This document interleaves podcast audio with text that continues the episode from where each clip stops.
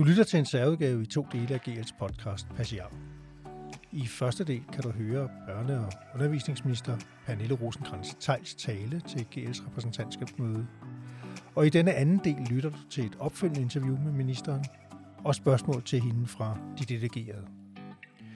Undervisningsministeren forholder sig blandt andet til udfordringer i grundforløbet, økonomiske vanskeligheder for VUC, taxametersystemet og opbygningen af UX-uddannelsen. Mit navn er Lars Prostin. God fornøjelse.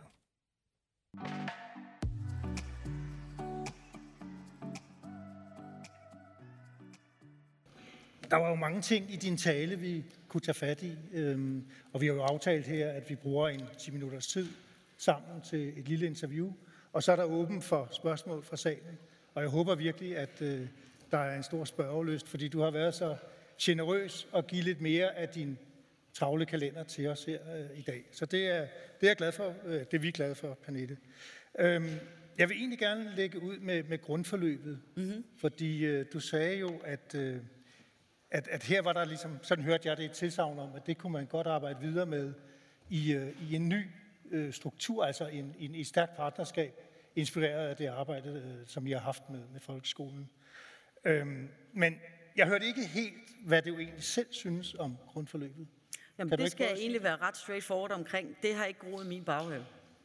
Nej, og hvorfor? Og, øh, jamen, det har det ikke, fordi at, øh, altså for det første, så synes jeg, det er, det er jo fint, at man har afklaringsforløb. Jeg synes bare, det skal foregå, inden at man starter på sin ungdomsuddannelse. Øh, og, øh, og det vil sige, at det er fint med brobygning, og det er også fint, når, altså man kunne jo godt diskutere, at man skulle have en uges øh, introduktion til de forskellige studieretninger. Det vil jeg sådan set ikke afvise. Men, men det her med at have et langt grundforløb, hvor vi sætter de unge mennesker til først at skulle falde til i en klassesammenhæng, hvor efter de så skal falde til i en anden klassesammenhæng. Altså kan jeg jo sagtens se for mig en elev som mig selv, øh, der er styret direkte efter elevrådet, super udadvendt og synes, det er en fest at kende folk på tværs af alt muligt, kan godt i den ramme. Men hvis man er mere indadvendt af natur og i øvrigt har svært ved at falde til i social sammenhæng, så synes jeg, vi får født den gruppe af elever, som alt andet lige er ret stor. Altså, med meget svære kort på hånden. Altså, og man kommer til at skulle orientere sig alt for meget i forhold til at skulle få styr på alt muligt socialt, i stedet for at få styr på det, det er at skulle tage en gymnasial uddannelse, som alt andet lige er et meget stort spring fra det at gå i folkeskole. Og, øh, og, og det vil sige, jeg, jeg, jeg synes, vi giver for svære kort på hånden til det. Og så bryder jeg mig ikke om, at man bruger tre måneders undervisning på noget, hvor det ikke er der, man skal være resten af tiden. Altså det mener jeg giver et underligt afbrudt øh, uddannelsesforløb. Og det vil sige,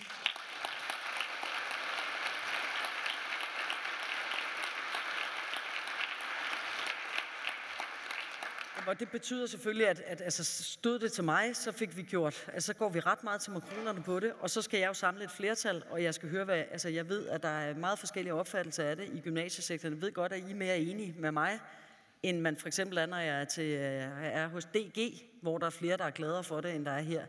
Altså, så på den måde er der jo forskellige opfattelser af det, og derfor synes jeg jo, det er utroligt godt at få både eleverne med ind, omkring et bord i forhold til, hvad er deres oplevelse af det, hvad er deres anbefalinger. Få DG med ind med de perspektiver, de har på det, og så selvfølgelig GL og alle Folketingets partier. Og så må vi se, hvor det lander, men, men det er i hvert fald det, der er mit afsæt. Så i partnerskabet går du sammen med Thomas arm i arm ind og forfægter det synspunkt? Ja, det er klart. Altså, det er jo det, man gør, når man er politiker. Det er, at man øh, går ind med det, man selv har, så må man se, hvor langt man kan få det til at bære igennem. Og jeg lægger vægt på, at vi får brede forlig. Mm. Altså, det er derfor, jeg siger, det med de 80 procent, at jeg ved godt, hvad jeg selv går ind i forhandlingslokalet med, men hvad jeg kan lande en aftale på, det ved jeg ikke endnu. Fordi det kommer an på, hvordan de andre stiller sig. Og jeg vil ikke lave smalle øh, gymnasieforlig. Mm. Så det bliver i fællesskab med hinanden. Ja. Jeg kunne godt tænke mig lige at vende mig lidt mod øh, det her med de faldende ungdomsårgange og den nye elevfordelingsaftale. Fordi der er faktisk en, en, en lang række gymnasielærer, der er bekymret over udsigten til, til den fremtidige jobsituation. Øhm, de faldende ungdomsovergange kan vi ikke gøre så meget ved, men der er jo indgået den her aftale om, om, om en ny elevfordeling, hvor nogle skoler skal afgive elever til andre. Og det vil sige, at der alt andet lige vil være brug for færre lærere på nogle skoler end på andre. Du har til Fagbladet Gymnasieskolen jo sagt, at du har lavet en aftale med GL om, at udfordringerne i forhold til beskæftigelsessituationen, de øh, skal taktes, altså som følger aftalen om, om ny elevfordeling, de skal taktes, og jeg citerer, taktes og håndteres ordentligt. Hvad mener du egentlig med det? Jamen, det, jeg mener med det, det er, at vi må ikke snuble ind i det. Altså, jeg får de første bud på kapacitetsfastsættelse fra ministeriet. De sidder og, og øh, arbejder med det nu. Øh, og man kan sige, altså mit frygtscenarie, hvis jeg skal sige, hvad det omvendte er, det er, at vi fastsætter en kapacitet uden at have blik for, at det første, vi sådan set skal tænke over i den sammenhæng, det er, hvad betyder det her for lærerstanden, som skal flytte rundt? Altså fordi, jeg har i hvert fald oplevet nogle gange med politik, at den konkrete virkelighedskonsekvens først for alvor går op for alle, når ting er tredjebehandlet og kommer ud og virke i virkeligheden. Og der kunne jeg godt tænke mig den omvendte proces, nemlig at når vi kan se, hvordan kapaciteterne bliver fastsat, så har vi god tid. Og tid betyder rigtig meget i den sammenhæng, fordi det er klart, der er meget stor forskel på, om man skal agere meget hurtigt som gymnasieskole i forhold til at flytte rundt på nogle ting, eller man i god tid og i god ro og orden kan begynde at kigge på, øh, altså, hvor er flyttene så store, at der er en særlig beskæftigelsessituation. Og de fleste steder, der vil flyttene være meget små, kan jeg godt sige på forhånd. Altså, fordi det er meget små flyt, og vil være flyt, der er på størrelse med det, man kender på udsvingene normalt. Altså, fordi de fleste gymnasier går, altså har jo så er de en klasse mere det ene år, og en klasse mindre det næste år. Og, og de fleste af flyttene vil være meget små, men selvfølgelig vil der være nogle steder, hvor der er større flyt. Og der er det min intention, at vi får fat om det, så snart vi kender det første billede af kapacitetsfordelingen, sådan så at I med det samme kan gå i gang med at kigge på, jamen, hvad er det så, der skal til, for at vi kan levere den bedst tænkelige overgang de steder, hvor at, øh, at udsvingene er større. Så ikke snuble ind i det og tage fat om det der udfordringerne. Betyder det helt konkret, at der vil være en fremstrakt hjælpende hånd for dig, der hvor udsvingene er store, og der kommer til at ske afskedelser som følge af elevfordelingsaftalen? Ja, selvfølgelig. Altså, og vi undgår ikke, der kommer forandringer. Det gør der. Mm. Øh, altså, og, der, og der mener jeg simpelthen lige præcis det med tiden er utrolig vigtigt. Altså, det er jo stort set altid processerne rundt om, altså det er stort set altid processerne rundt om, om strukturelle forandringer, der går galt. Og noget af det, der går galt, det er jo ikke at have haft tiden til det, kan man mm. sige. Og I har jo meldt rigtig godt ind i forhold til den del med, hvordan vi skulle håndtere, på grund af en tidlig indmelding, vil jeg gerne sige, undgik vi, at det med de seks gymnasier, hvor man lukker ned for en overgang, gik galt på personalsiden. Altså bare for at sige det lige ud, fordi det er sådan, det er, at hvis ikke der var kommet den melding ind, så var der nogle konkrete ting, vi ikke havde haft blik for, øh, og som nemt kunne være rådet i et forhandlingslokale, fordi vi ikke ville have fået en meget fast melding om, hvad det var, der i hvert fald skulle til. Altså så på den måde betyder det faktisk noget at have den der helt tætte, øh, altså hvor der bliver meldt ting ind omkring, hvad er det for nogle arbejdsvilkår, vi risikerer, at der kommer ud i den anden ende af det her. Pernille, kunne du sådan løftesløret for, om du har sådan nogle konkrete bud på, hvad sådan noget hjælp kunne være? Nej, ikke før jeg snakker med Thomas om det. Okay. Det har jeg ikke. det, øh, det kan jeg godt forstå. Yes. Øhm, noget af det, jeg også gerne lige vil, vil vende øh, mig mod, det er øh, det hårdt øh, VUC, hårdt ja. presset VUC. Du øh, tog jo øh, sangen til dig her og kom med nogle bud. Øhm, og du sagde jo, at øh, har blikket stift rettet mod VUC. Det er jo en sektor, som egentlig er en stor succes jo. Øh, en ny undersøgelse, eller relativt ny undersøgelse fra GL og Danske HF og VUC viser, at 7 ud af 10 kursister er i beskæftigelse eller uddannelse et halvt år efter, de forlader mm. VUC. En, en, en stor succes. Til trods for det har VUC jo siden 16 afleveret rigtig mange penge gennem store besparelser. 1 milliard for uden omprioriteringsbidraget. Og når du siger, at I har blikket stift rettet mod VUC, Øhm, hvordan kan det så være, at I ikke i jeres øh, finanslovsudspil til øh, 2022 egentlig fik rettet op på det forhold, at HF Enkelfag ikke fik tilbageført som eneste uddannelse omprioriteringsbidraget for 2019? Jamen altså, vi havde faktisk spillet ud med, at ingen af jer skulle have det fra regeringens side, og så i forhandlingerne blev der stillet krav om, at nogen fik det tilbageført. Altså, altså så, så, så man kan sige, hvis man skal øh, give æren til dem, der egentlig har æren for, at I andre fik det, så er det jo støttepartierne, der gerne vil have det. Okay. Altså, så vores udspil, vores eget udspil, var ikke at tilbageføre midler der. Så er det jo klart, at vi har lagt øh, stemmer til og står bag, at vi lavede en aftale, hvor der faktisk kom flere penge til en del af sektoren. Men altså, øh, hvis man sådan skal være meget ærlig omkring det, jeg ved, at der sidder nogle af mine kollegaer heroppe, det var sådan set deres fortjeneste, at der overhovedet kom flere penge ud til sektoren i forbindelse med de sidste finanslovsforhandlinger. Så man kan sige, det har aldrig været vores intention at gøre forskel på den ene eller den anden, men det var altså med omvendt foretegn. Det var forstået på den måde, at vi havde ikke lagt op til de ekstra penge. Øh, og det er jo, altså man kan sige, nu har vi brugt 5,5 milliarder på minimumsnummeringer, øh, og andre ting, vi har prioriteret rigtig store penge til. Og for os var det vigtigt at få sat et stop for omprioriteringsbidrag, det koster også en hel del penge i første omgang. Og det vil sige, det med så at lægge ovenpå, jamen det var så i den forhandling, øh, vi havde øh, med støttepartierne. Det er jo ikke, fordi vi ikke gerne vil uddannelse, men et spørgsmål om at få det samlet regnskab. Der har jo simpelthen været besparelser over hele linjen i årevis, og det vil sige, kigger vi ud over områderne for handicap, eller kigger vi ud over ældresektoren, eller kigger vi ud over, så er der jo altså over en bred kamp været nedskæringer på velfærd i mange, mange, mange, mange år. Øhm, ja. Og du sagde i din tale, at I var særlig opmærksom på, at VUC har det hårdt og har brug for, for støtte. Kunne der måske være... Og FGU og AMU, Præcis. bare for lige at tage det hele med. Men så der kunne måske være en åbning for, at, at I vil kigge på den del af omprioriteringsbidraget, som ikke kom tilbage. Jamen, jeg vil slet ikke gå ind i finanslovsforhandlingerne, det, altså, fordi de foregår lige nu. Men det, jeg vil sige, det er, at jeg mener, at der er et strukturelt problem ved det, at man i en VUC-sektor og FGU og AMO jo har det særlige forhold, at man er ekstremt konjunkturfølsom. Og for VUC er der så det oveni, at FGU lige har gaflet en ordentlig del af eleverne. Og det er jo med åbne øjne, at det skete. Men det betyder bare, at man står i en meget sårbar situation. Og det er jo selvfølgelig både noget økonomi, øh, men det er også, altså økonomi her nu, men det er også at gå ind og kigge på og opfatte det som et beredskab. Altså i, i et eller andet omfang opfatter jeg det også som en skadestue for lavkonjunktur. Altså når vi tager den del af vores uddannelsessektor. Mm. Og man kan jo ikke forestille sig at have en skadestue, hvor der ikke er noget personale. Altså man kan jo ikke opfinde læger den dag, hvor, hvor at skaden så opstår. Og så hvor er det så, man skal kalde den til på en skadestue? Og udfordringen med den måde, vi har skruet økonomien sammen omkring vores øh, voksenuddannelser, det er, at der, der, der er der ikke et grundniveau.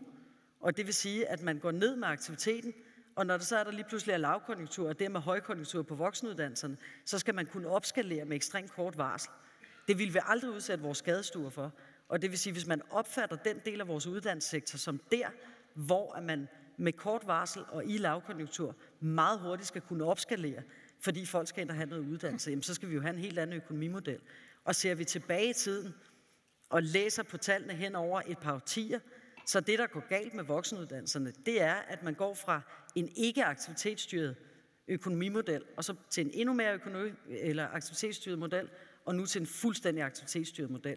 Og det kan sektoren ikke holde til. Så brækker de nakken, og så bliver uddannelsesudbuddet landet over mindre. Altså man lukker skadestuer simpelthen, og så holder man kun det i live, som bliver laveste fællesnævner på konjunkturudsvingningerne. Den mekanisme kan man ikke øh, vinde over som sektor, og derfor bliver vi nødt til at gøre noget ved den. Så det fejlgreb, du taler om omkring det aktivitetsafhængige, betyder det så i virkeligheden, at du vil ind på et langt højere grundtilskud? Ja, altså konsekvensen af det er jo, at man går ind og kigger på, at det skal være mindre aktivitetsafhængigt. Mm. Og altså, øh, AMO-sektoren har budt ind med, at de synes, den bedste økonomimodel var, da man var midt imellem. De synes, det var en sovepude helt tilbage. Altså, der er vi i start 90'erne, hvor man havde øh, en, en fuldstændig aktivitetsuafhængig model. Så blev det ligegyldigt at udvikle, og det blev ligegyldigt at opse, øh, og derfor virkede det ikke. Og så havde man i en midterperiode, hvor at det var midt imellem, altså meget højt grundtilskud, og så en lille del, der var aktivitetsbaseret. Der havde de tryghed i maven for, at sektoren kunne overleve igennem alt, og havde en god grundstab af undervisere, øh, og kunne tage de der stød, der kom ind i sektoren løbende. Øh, og så var man alligevel hele tiden tvunget til at blive holdt på tæerne. Altså, så der har de i hvert fald kommet med en klar anbefaling om, at vi prøver godt til at finde sådan en mellemløsning. Mm. Ja. Yes. Øhm, så vil jeg lige øh, skifte spor, fordi øhm, du gav tilsavnet her om at, at udvikle gymnasieuddannelserne i et tæt partnerskab. Inspireret selvfølgelig af arbejdet i folkeskolen og det at lave politik på en ny måde, øh, som er udsprunget af coronasituationen. Kan du ikke prøve at sætte et på på, hvad er det, der er så godt ved at lave politik på en ny måde i et partnerskab? Mm, jamen, hvis man nu prøver at gøre sig selv den øvelse, at man sætter sig ned og siger, hvis man nu skal lave, lad os tage folkeskolen som eksempel på det, ikke? Øh, hvis man selv laver den øvelse at sige, altså nu har jeg jo selv været aktiv i Danske Gymnasieelever Sammenslutning i sin tid, og som elev, der har man et perspektiv ind på, hvad uddannelse skal kunne. Som forældre, der har man et andet perspektiv på det, og forventninger til det. Som lærer har man en anden rolle i forhold til skolen, og har derfor nogle særlige perspektiver. Som ledelse har man nogle igen særlige perspektiver ind i det. Øh, og hvis man så krydder det med, at der er holdningsforskelle, altså det vil sige, hvis man sætter sig ned og siger, jeg vil faktisk gerne lave en skole, der kan rumme, at nogle børn har forældre, som går sindssygt meget op i karakter, og synes, det er det vigtigste i hele verden, at man løbende får en bedømmelse, så man ved, hvor man er. Og samtidig skal, vil jeg gerne lave en skole, der kan rumme nogle forældre, som simpelthen er dead against, og som synes, alle karakterer, alle former for bedømmelse burde afskaffes, og der burde være frit optag i hele øh, øh vores uddannelsessystem. De to yderpunkter er der jo, og det vil sige, hvis man gerne vil have en skole, der skal kunne rumme alle, så skal de aftaler, man laver, også kunne rumme holdningsforskel.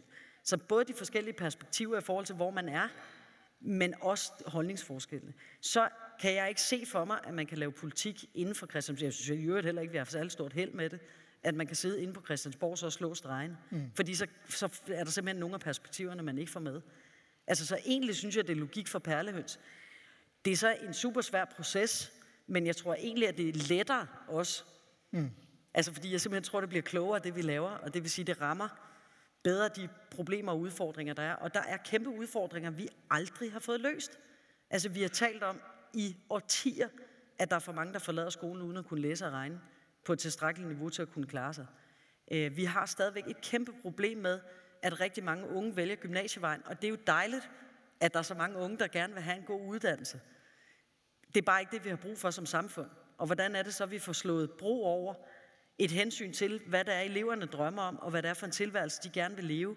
Og jo en gymnasieskole, som fungerer sindssygt godt. Det er virkelig solide uddannelser, de får der. Og så omvendt et behov for en helt anden type arbejdskraft, som kan noget andet. Det har vi jo heller ikke løst. Og jeg tror ikke på, at man løser det. Nu er der jo lavet trepart på trepart på trepart. Jeg har selv lavet et par stykker af dem.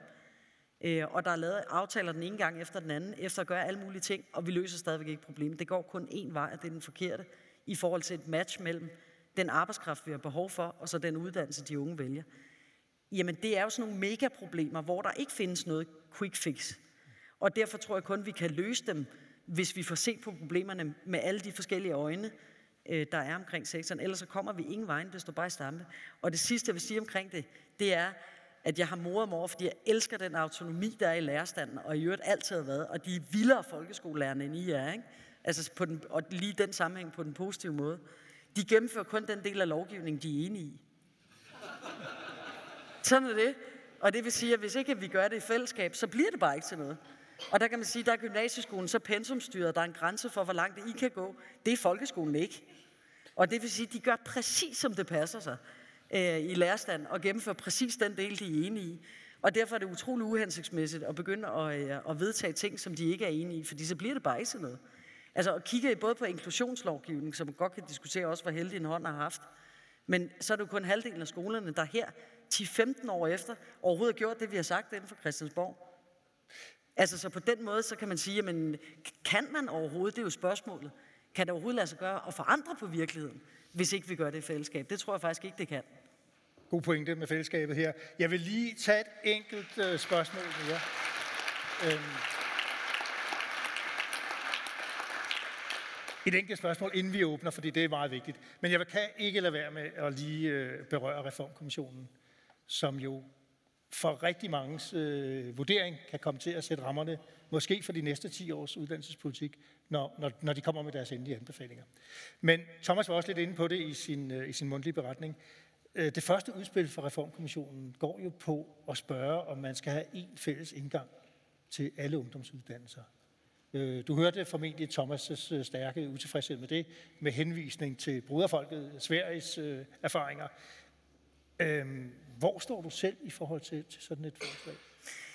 Jamen altså, det tager vi jo fat i noget af det omkring institutionslovene, og det kommer I jo så også til at blive utrolig involveret i. Øhm, Øh, jamen, jeg, står, jeg brød mig ikke om ideen om at få en... Altså, i virkeligheden synes jeg, det er det største fejlgreb, der blev lavet. Undskyld, Rit Bjergård. Nu får jeg på hovedet, når jeg mødes med hende næste gang. Men den største fejltagelse, hun lavede med den reform, hun lavede af folkeskolen i sin tid, da undervisningspligten blev udvidet, det var, at overbygningen på folkeskolen skulle være den samme for alle. Og det er ikke, jeg elsker enhedsskolen, så det er ikke den del af det, jeg har problemer med.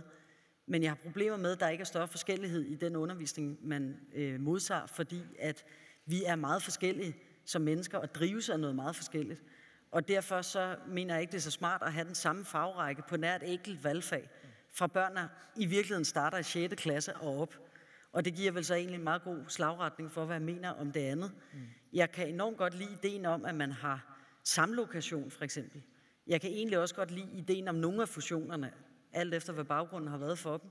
Mm. Øh, men jeg synes ikke, at vi skal have ens uddannelser for de unge, indtil de er 18 år gamle. Det, vil- det vil jeg synes var meget sundt for de unge. Okay. Altså, jeg synes, man skal have lov til at dele sig ud fra, hvad man interesserer sig for, og hvad man er dygtig til. Øh, og det synes jeg faktisk, man skal allerede fra 6. klasse. Og det vil sige, at det kan man jo så sætte to streger og et udråbstegn omkring i forbindelse med dem, der så er øh, de år ældre. Fint, tak skal du have. Nu åbner vi faktisk for spørgsmål øh, fra salen, de delegerede. Det første spørgsmål, det handler om EUX øh, og strukturen på både den øh, merkantile og den tekniske EUX er problematisk i forhold til elevernes læring og undervisernes arbejdsbelastning. Øh, det er der jo nok formentlig tanke på det her med, med timeafkortninger, og man skal nå faktisk det samme som på, på, på HTX og HHX med, med timeafkortninger. Hvordan ser du strukturen, øh, lyder spørgsmålet? Altså først og fremmest vil jeg sige, at jeg er enormt vild med EUX, og det er de unge i øvrigt også. Mm. Altså det er jo den ungdomsuddannelse, der er allermest i stigning af alle ungdomsuddannelser overhovedet. Og det tror jeg sådan set er, fordi den er et af svarene på spørgsmålet om, hvad er det for et dannelsesfundament, vi skal stille de unge mennesker på i forhold til den verden, de bliver en del af. Der synes jeg, at EUX'en kan noget, som ingen andre ungdomsuddannelser kan, fordi de unge i meget høj grad har lyst til at udskyde deres erhvervsvalg, så at sige, og meget gerne vil have det brede fundament, som gymnasieskolen jo giver dem. Og der kan man sige, der ligger EUX'en jo så til, Mm. ved at dannelsesfundamentet bliver endnu bredere. Så jeg er helt vild med UX'en. Men det er også åbenlyst, at vi ikke har ramt den endnu. Øhm, altså, så jeg er faktisk ret bekymret for lige præcis særligt spørgsmål om den merkantile. Og på den anden del, der er jeg bekymret for det her med, at små og mellemstore virksomheder er rigtig svært ved at tage folk i praktik, som er væk så lang tid de er, medmindre de så har to samtidig. Altså så på begge, altså både den merkantile og resten, er der udfordringer i forhold til, hvordan vi har skruet det sammen. Mm. Og vi har faktisk påbegyndt at kigge på ændringerne af den. Og det vil sige, at vi har haft de første to øh, møder i, øh, i aftalekredsen i forhold til at få lavet om på det. Øh, og der har vi selvfølgelig kigget på noget af det indspark, I er kommet med også. Øhm, og nogle af drøftelserne er, om man skal lave en mindre boligpakke. Altså det vil sige, øh, en af, en af drøftelserne er, om man skal gå den vej, man siger, at det skal svare til en HF blandt sammen med en EUD. Og så man kan lægge et år oveni, ligesom man kan på HF'en i dag, hvis man skal ind på en akademisk uddannelse. Det er den ene af vejene, der er drøftelser om. Men vi har ikke konkluderet på det nu, men bare for at sige, at vi, vi, vi går til det og prøver at se, om vi kan få lavet de forandringer, der skal til for, at UX'en øh, hænger sammen, øh, også på det merkantile. Og jeg synes, at antallet af timer er for få i forhold til at skulle nå et helt gymnasiumpensum. Og det vil sige, at enten skal timerne blive flere, eller også så skal vi sænke øh, det boglige niveau. Det er jo de to veje, der er gået. Eller også skal vi gøre begge dele, og så bliver det to forskellige uddannelser.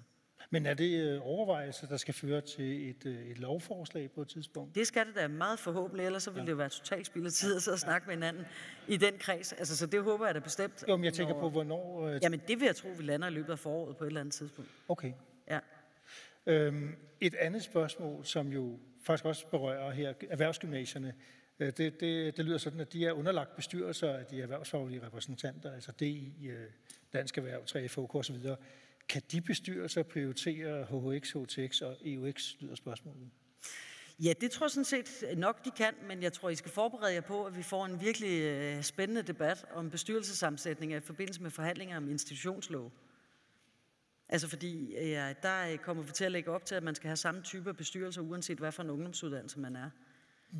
Øh, og det vil sige på spørgsmålet om, om der skal være en indgang, der, synes, der tror jeg godt, I kunne høre mig sige egentlig ret klart nej. Men det betyder ikke, at der ikke skal være ens bagkit, altså administrativt og ledelsesmæssigt bagkit på de forskellige øh, uddannelsesformer. Og øh, jeg er meget optaget af, at, øh, at arbejdsmarkedets parter får en plads i bestyrelsen på ungdomsuddannelserne. Og det må vi jo så se, om jeg får opbakning til. Mm. Men det vil sige, at man skal vende sig til, at der kommer nogle nye folk ind omkring gymnasiebestyrelserne, end dem, der er i dag. Og omvendt skal man vende sig til på erhvervsuddannelserne, at der også kommer en anden type øh, repræsentanter ind, end dem, der er i dag. Øh,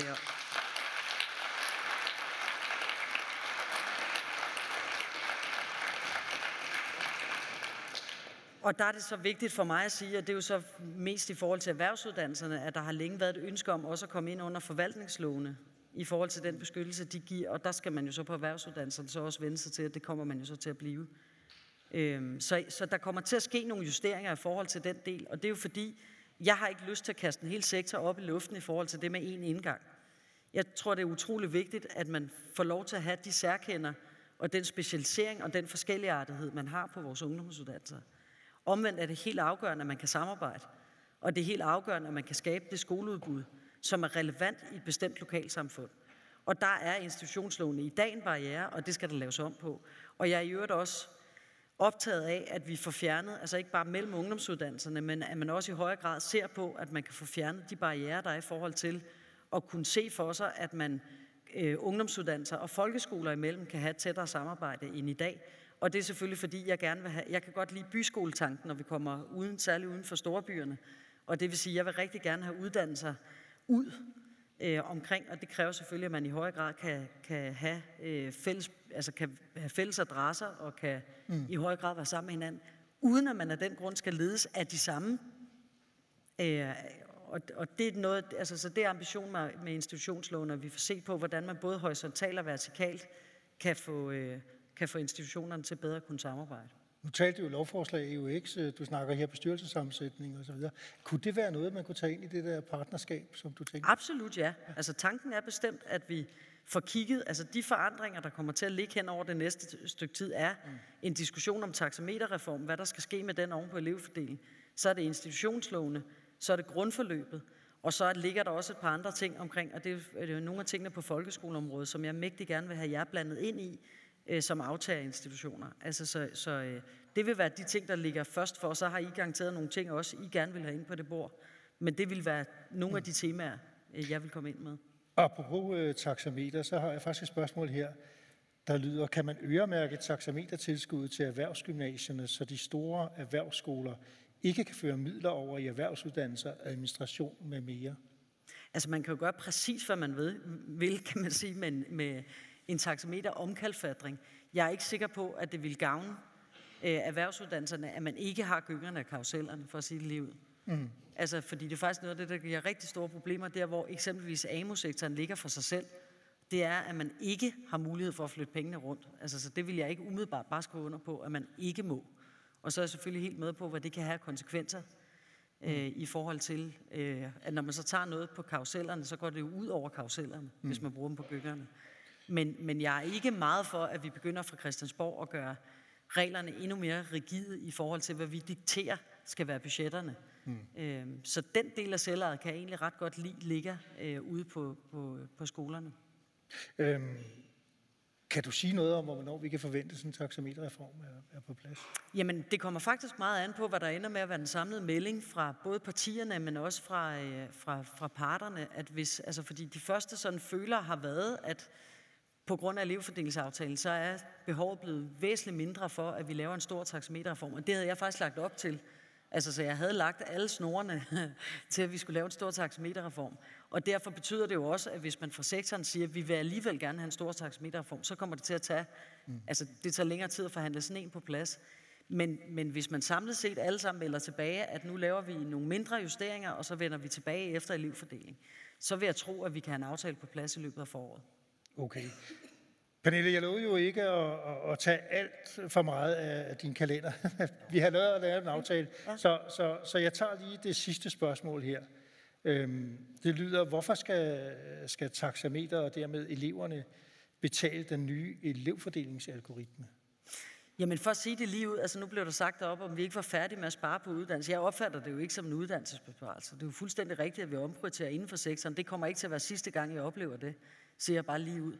Og for mig er der en principielt meget stor forskel på at tage nogle penge og føre et andet sted hen, og så vi omprioriterer inden for sektoren.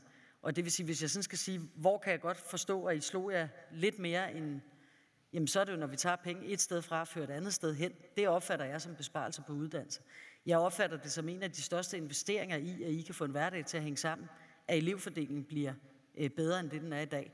Øh, og det er fuldstændig rigtigt. Det finansierer vi så inden for sektoren selv.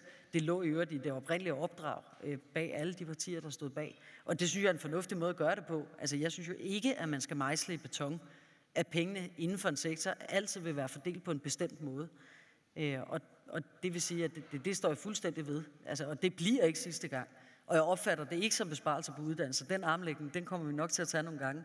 At næste gang, hvis vi laver om på grundforløbet, og der så kommer til at være en rokade mellem nogle fag, hvor nogen så kommer til at få nogle flere penge end nogle andre, så er det jo heller ikke en besparelse på uddannelse, selvom der unægteligt så vil være nogen, der får færre, og nogle andre, der får flere. Altså, så, så inden for, hvad kan man sige, den økonomi, der er på uddannelsesområdet, der vil man selvfølgelig løbende opleve, at vi øh, ændrer på sektoren, og dermed også ændrer på, hvordan pengene er fordelt. Pernille, tiden er gået, og jeg vil sige for min del, mange tak, fordi du ville have den her lille samtale. Jeg Tusind ved ikke, om Thomas for- også lige vil tak sige for til dig. spørgsmålet. Tak for det.